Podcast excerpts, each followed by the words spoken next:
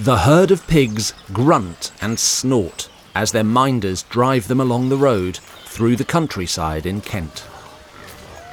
Steam rises from their bristly snouts as they snuffle in the bare hedgerows beside the road, looking for something to eat. There's not much about. It's November, and the countryside is dank and barren. Wet leaves squelch under the pig herders' feet. They curse the animals as they try to hurry them along. The pigs squeal as sticks prod and whip their hairy flanks. They can squeal all they like. The herders don't have the luxury of being late. These porkers have to be marched from Dover to Rochester, a journey of about 50 miles. Keeping a herd of ravenous pigs under control is a tricky one at the best of times, but these guys have to do it as fast as possible. They've been sent for by King John, Plantagenet ruler of England, who's currently camped outside Rochester Castle. And everyone knows John's not a man who takes kindly to being defied. In fact, that's exactly why he's at Rochester. For the whole of the past year, 1215, John has been defied on all sides. His barons have rebelled against him, demanding he reforms his kingdom. He's tried ignoring their demands. He's tried taking the cross and promising to go on crusade so he'd have the Pope's protection. He's even tried negotiating with them, granting a treaty people are calling Magna Carta. Although he did have the Pope cancel it at the first chance he got. So they still defy him, which means it's come to a civil war. The country is split between a huge band of rebel barons and their supporters on the one side, and John's dwindling coalition of loyal men and foreign mercenaries on the other.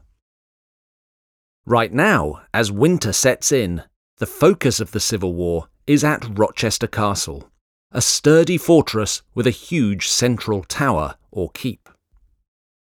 The castle was in the command of the Archbishop of Canterbury, Stephen Langton, who, in theory, was meant to be keeping peace between John and the barons.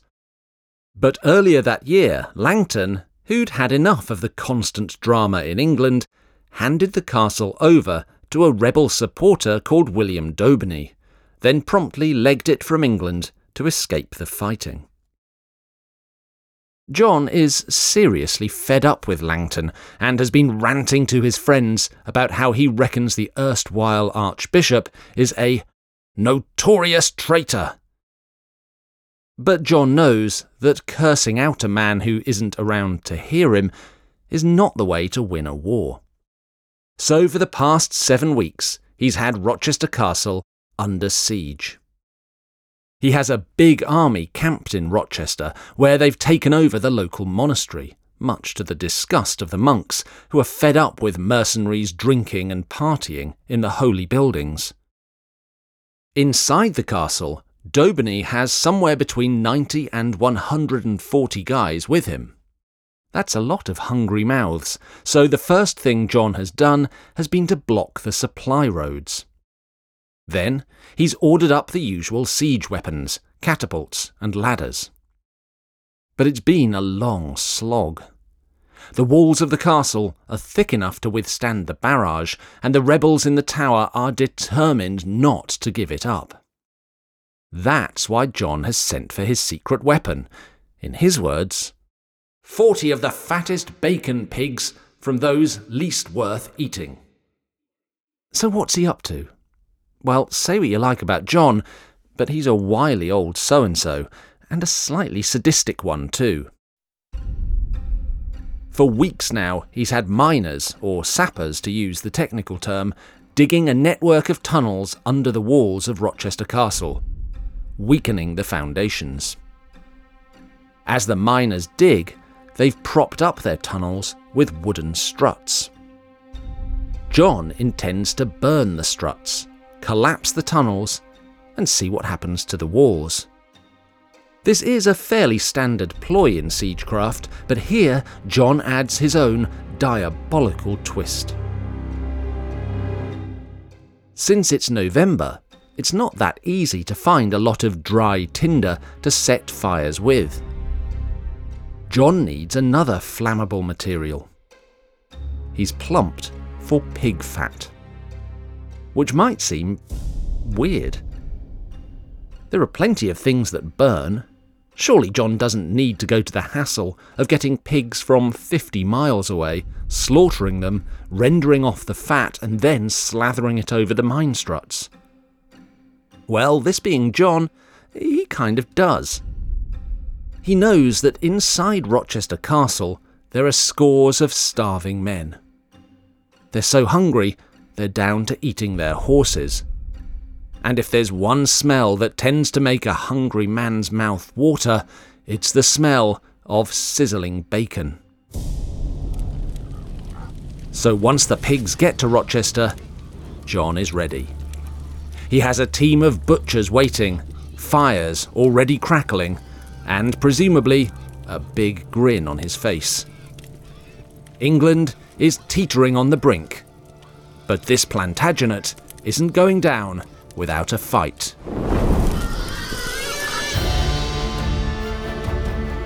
I'm Dan Jones, and from Sony Music Entertainment, this is History A Dynasty to Die For, Season 3 Episode 11 Into the Fire.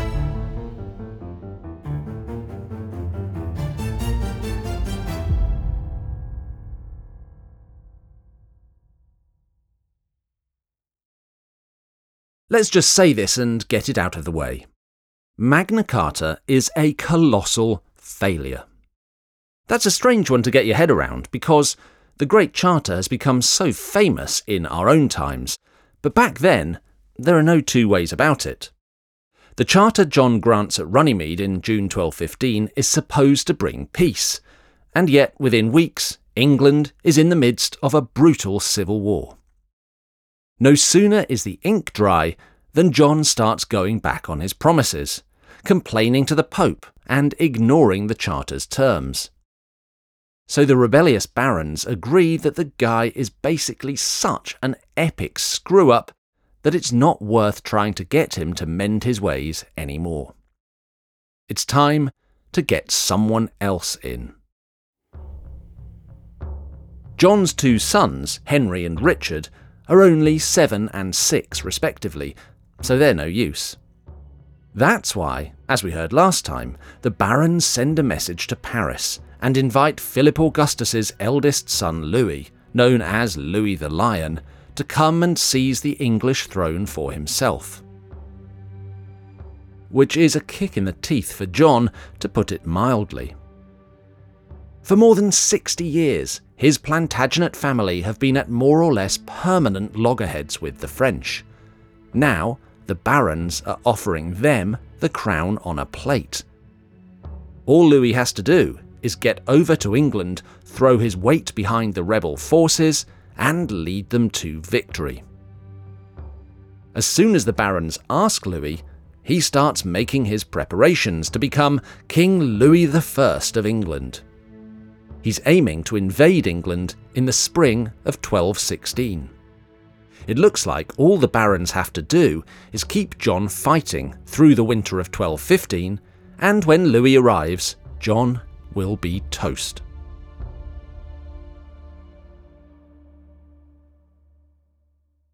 which brings us back to Rochester Castle in November 1215. John is fighting for the castle, of course, but by this stage he also knows he's fighting for the survival of himself, the Plantagenet dynasty, and, in a sense, for England's existence as an independent country. That's why he's prepared to go to any lengths to show the barons who's boss, and devise inventively cruel ways to torment them when he can. After John blocks off the food supplies, the rebels in the castle let a few of their number out to try and reduce the number of hungry mouths inside. John sends his mercenaries to capture them and chop off their hands and feet. Then there's the pig ploy.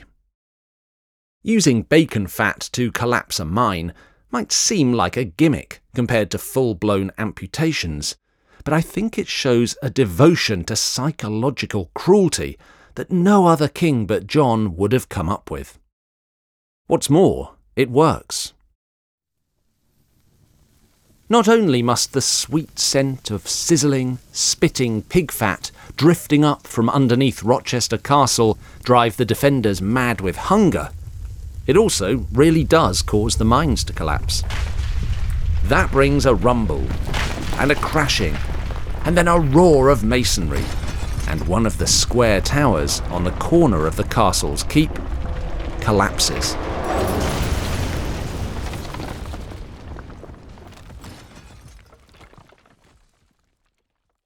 Oh, and fun fact if you go to Rochester Castle today, you can actually see which one it was. Because when it was rebuilt after the war, it was built on a more modern circular plan rather than an angular one. Anyway, once the tower comes down, it's game over. And by the last day of November 1215, the garrison of Rochester Castle gives up. John is in the mood to have every single one of them slaughtered like his pigs, but he's talked out of it by one of his captains.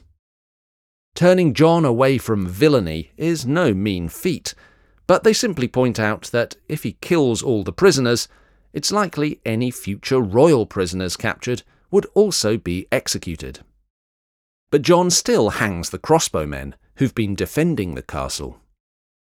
He also takes a ton of knights as prisoners, which, as we've seen earlier in this season, is not necessarily a better fate when John is your jailer.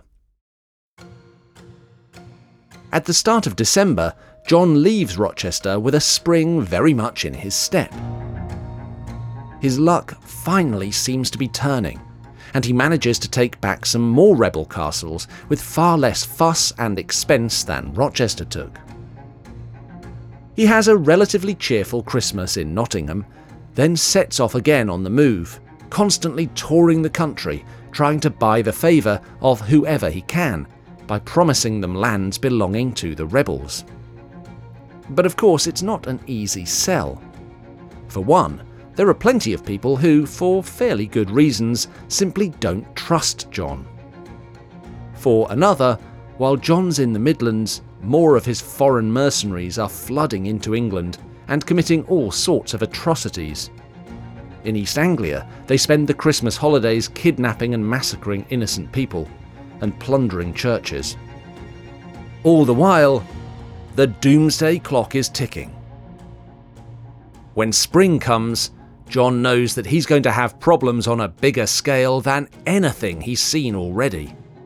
Louis the Lion is gathering his army and getting ready to invade. John's going to need more than a few pigs to get out of this one.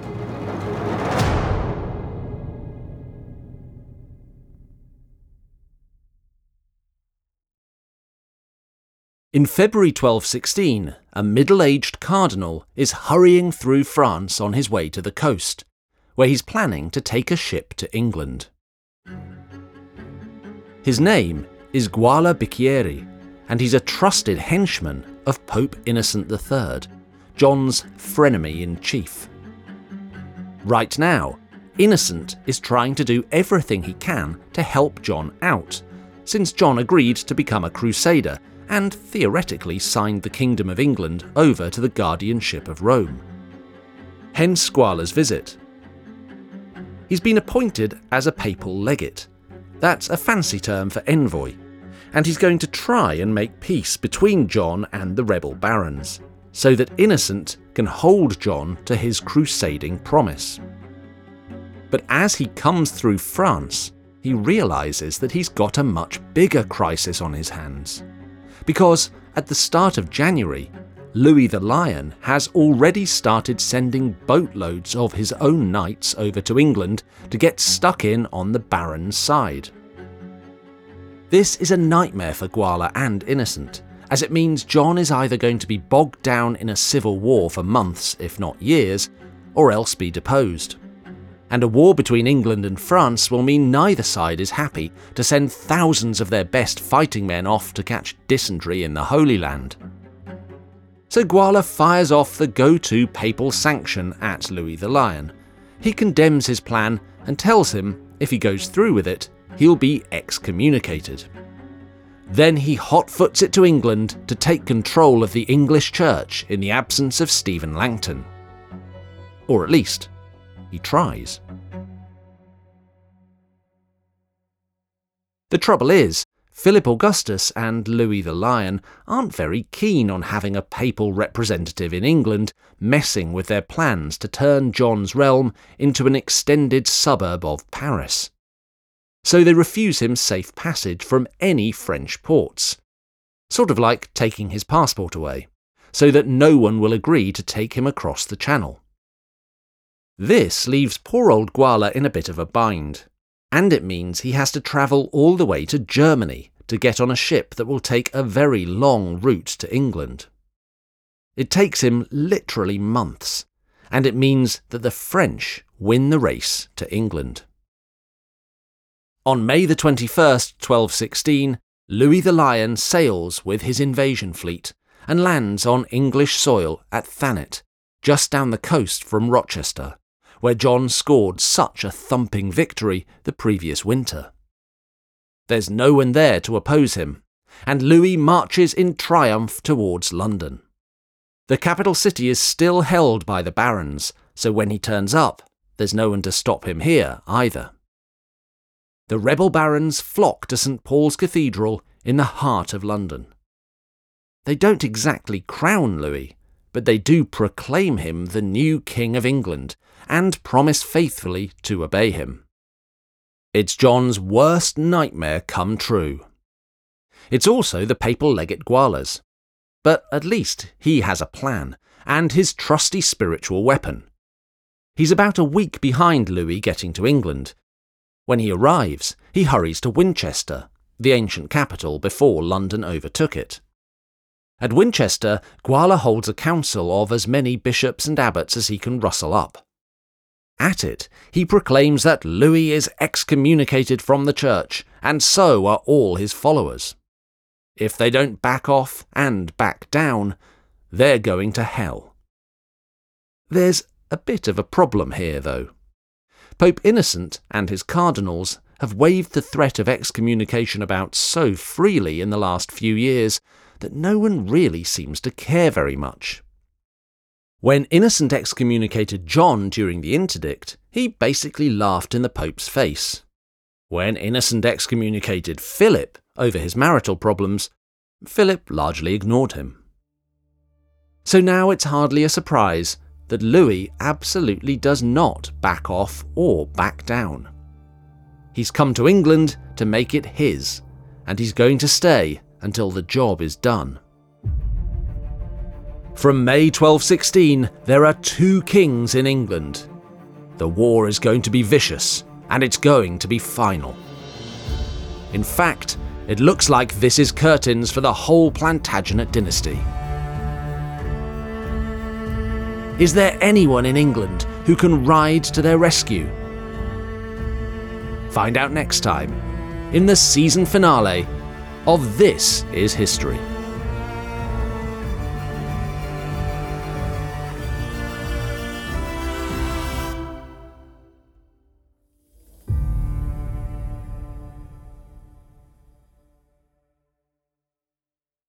If you can't wait until next week, don't worry, because we have a subscriber episode waiting for you on This Is History Plus, where I dive into all the details we don't have time for. This week, we're talking siege tactics and getting to know Louis the Lion. Just visit This Is History on Apple Podcasts and click Try Free at the top of the page to start your free trial today. Or visit thisishistorypod.com to get access wherever you get your podcasts.